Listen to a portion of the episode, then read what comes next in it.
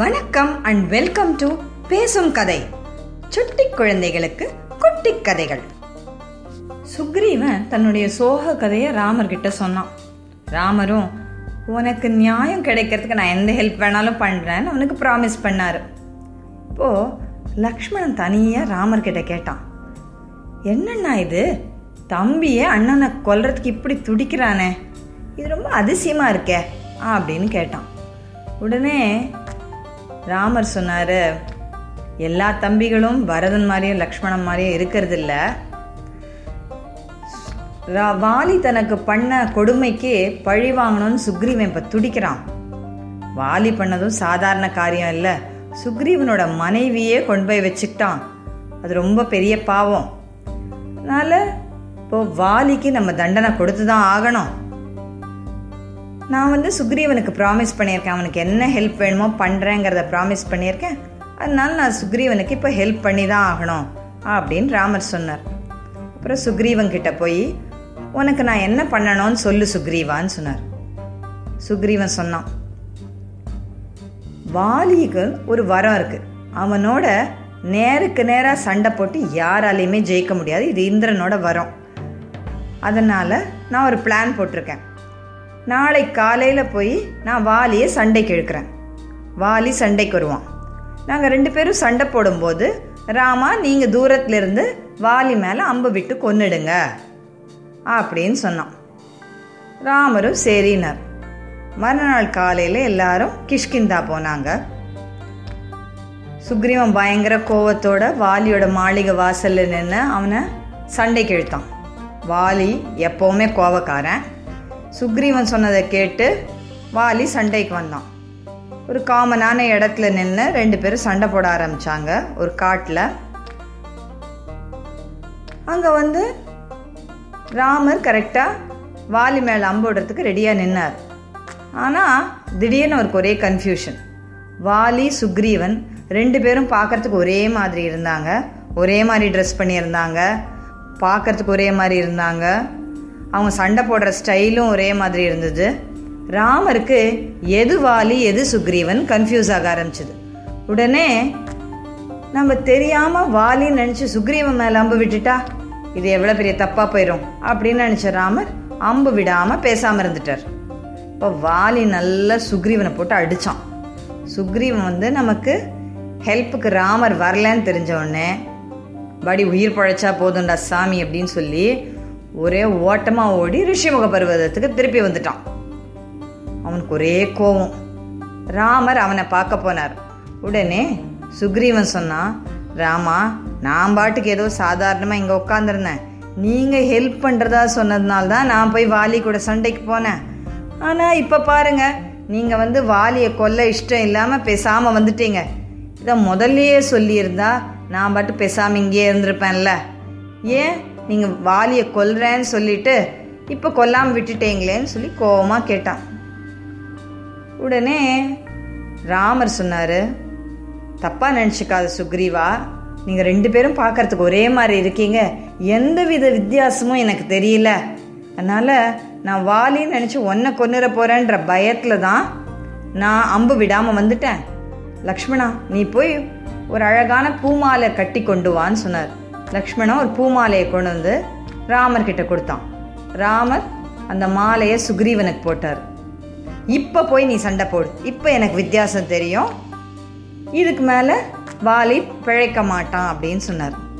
அன்னைக்கு சாயந்தரமே திருப்பி சுக்ரீவன் போய் வாலியை சண்டைக்கு கூப்பிட்டான் வாலிக்கு இப்போ பயங்கர கோபம் ஓ திருப்பி வேற வந்துட்டானா இன்றைக்கி உன் உயிரோட போக போகிறதில்ல அப்படின்னு கத்திட்டு வந்தான் வாலிக்கு ஒரு மனைவி தாரா ரொம்ப புத்திசாலியான பொண்ணு ரொம்ப புத்திசாலியான வானரம் அவளும் அவள் சொன்னால் காலையில் தான் சுக்ரீவர் வந்து உங்களோட சண்டை போட்டு பயங்கரமாக அடி வாங்கிட்டு போயிருக்கார் இப்போ திருப்பி சாயந்தரமே எப்படி வருவார் இவர் ஏதோ ஒரு பிளானோட தான் வந்திருக்காரு நான் நம்ம ஒற்றர்கள்கிட்டேருந்து வந்து ஒரு விஷயம் கேட்டேன் அதாவது இக்ஷ்வாகு குலத்தை சேர்ந்த ரெண்டு ராஜகுமாரர்கள் இந்த பக்கமாக வந்துட்டுருக்காங்க இந்த பக்கமாக இருக்காங்க அவங்க வந்து சுக்ரீவனுக்கு இப்போ ஃப்ரெண்ட் ஆயிட்டாங்க அதில் ஒத்த இருக்கான் நான் ராமன்னு அவன் வந்து ரொம்ப பெரிய வில் வீரனா தண்டகவனத்தில் இருக்கிற ராட்சசர்கள்லாம் ஒரே ஆளாக கொன்று இருக்கான் அவன் ஏதோ காரணத்துக்காக இவங்களோட ஃப்ரெண்டாக இருக்கான்னு கேள்விப்பட்டேன் அவங்க சப்போர்ட் இருக்கிறதுனால தான் இப்போ இந்த சுக்ரீவன் திருப்பி வந்திருக்காருன்னு நினைக்கிறேன் நீங்கள் வந்து அதனால் இப்போ சண்டைக்கு போகாதீங்க நல்லா யோசிங்க அப்படின்னு சொல்லிட்டு நீங்கள் ஏன் உங்கள் தம்பியோடு இப்படி சண்டை போட்டுகிட்டே இருக்கீங்க சரி அவர் ஏதோ தப்பு பண்ணிட்டாரு அவரை மன்னிச்சு திருப்பி ஏற்றுக்கோங்க முன்ன மாதிரி ரெண்டு பேரும் சந்தோஷமாக இருங்க இந்த சண்டையினாலையும் இந்த வெறுப்புனாலையும் யாருக்குமே சந்தோஷம் கிடையாது அப்படின்னு தாரா அவனுக்கு அட்வைஸ் பண்ணான் ஆனால் வாலிக்கு அவனோட கோபம் அவன் கண்ணை மறைச்சிது இன்னைக்கு எப்படியா சுக்ரீவனை கொன்னுட்டு தான் வரேன் பாரு அப்படின்னு சொல்லிட்டு வாலி கிளம்பினான் திருப்பி வாலிக்கும் சுக்ரீவனுக்கும் ஒரு இடத்துல சண்டை நடந்துச்சு இப்போது ராமருக்கு வாலி யாருன்னு கரெக்டாக தெரிஞ்சுது ஒரு அம்பு விட்டார் வாலி இறந்துட்டான் வாலி கீழே விழுந்துட்டான் இறக்கலை உடனே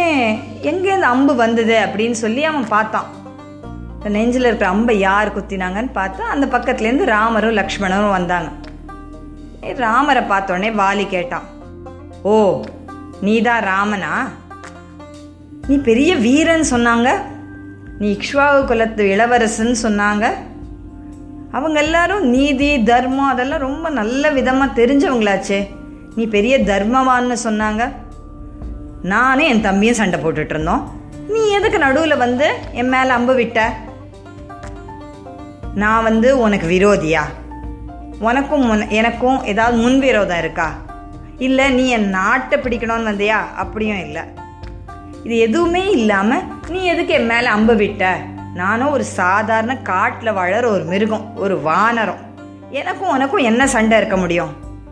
நீ தான் நிறைய தர்மம் தெரிஞ்சவன்னு சொல்றியே நீ பதில் சொல்லு பார்ப்போம் அப்படின்னு வாலி கேட்டான் ராமர் சொன்னார் ரொம்ப அழகாக தர்மத்தை பற்றிலாம் பேசுகிற வாலி கேட்க சந்தோஷமாக இருக்கு ஆனால் நீ என்ன பண்ணன்னு யோசிச்சியா தெரியாமல் பண்ண தப்புக்கு சுக்ரீவனை உன் நாட்டை விட்டு துரத்தினேன் சரி அது போகட்டும் அவனை உலகத்தில் எந்த மூலையிலையும் இருக்க விடாமல் துரத்தி துரத்தி தினம் தினம் உயிருக்கு பயந்து பயந்து ஒளிஞ்சு வாழற மாதிரி பண்ணேன் அதுவும் போகட்டும் ஆனால் தம்பியோட ஒய்ஃபை வந்து தம் பொண்ணு மாதிரி நினைக்கணும் அப்படி அப்படி இருக்க வேண்டிய நீ சுக்ரீவனோட ஒய்ஃபை வந்து உன்னோட மனைவி ஆக்கிக்கணும்னு நினச்சே இது பெரிய பாவம் இல்லையா இதுக்கு ஒரே தண்டனை தான் இருக்குது மரண தண்டனை அந்த தண்டனையை தான் நான் உனக்கு கொடுத்தேன் ஓ நான் மறைஞ்சிருந்து கொன்னுட்டேன் அப்படின்னு சொல்கிறியே நீ ஏன் சொல்கிற நீ ஒரு மிருகம் நீ ஒரு வானரும்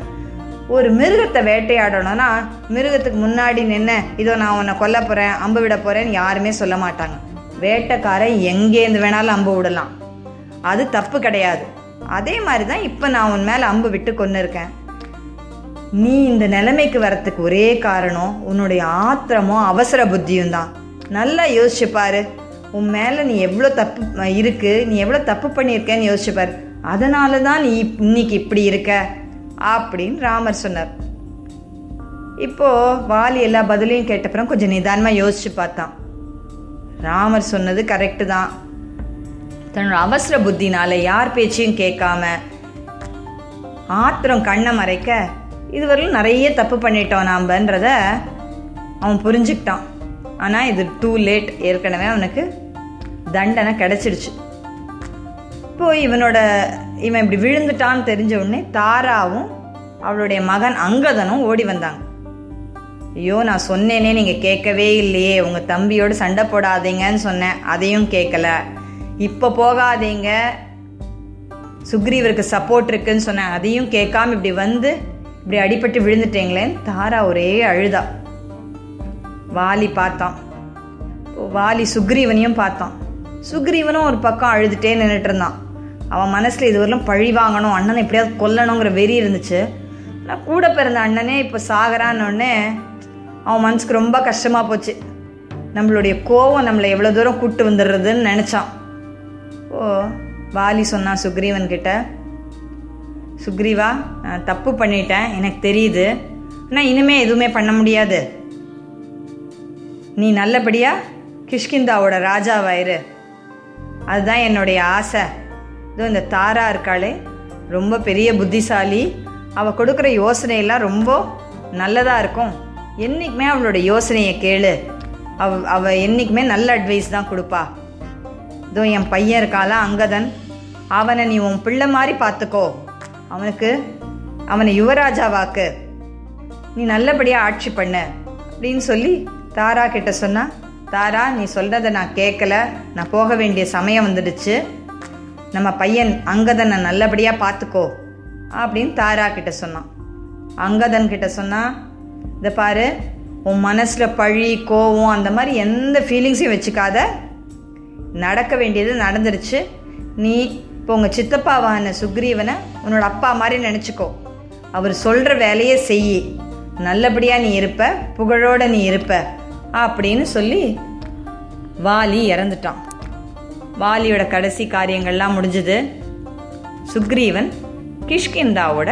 ராஜாவாயிட்டான் இந்த கதை உங்களுக்கு பிடிச்சிருந்ததுன்னா லைக் பண்ணுங்க ஷேர் பண்ணுங்க சப்ஸ்கிரைப் பண்ணுங்க இந்த கதையோட அடுத்த பகுதியை கேட்க பேசும் கதை யூடியூப் சேனலுக்கு சப்ஸ்கிரைப் பண்ணுங்க நன்றி வணக்கம்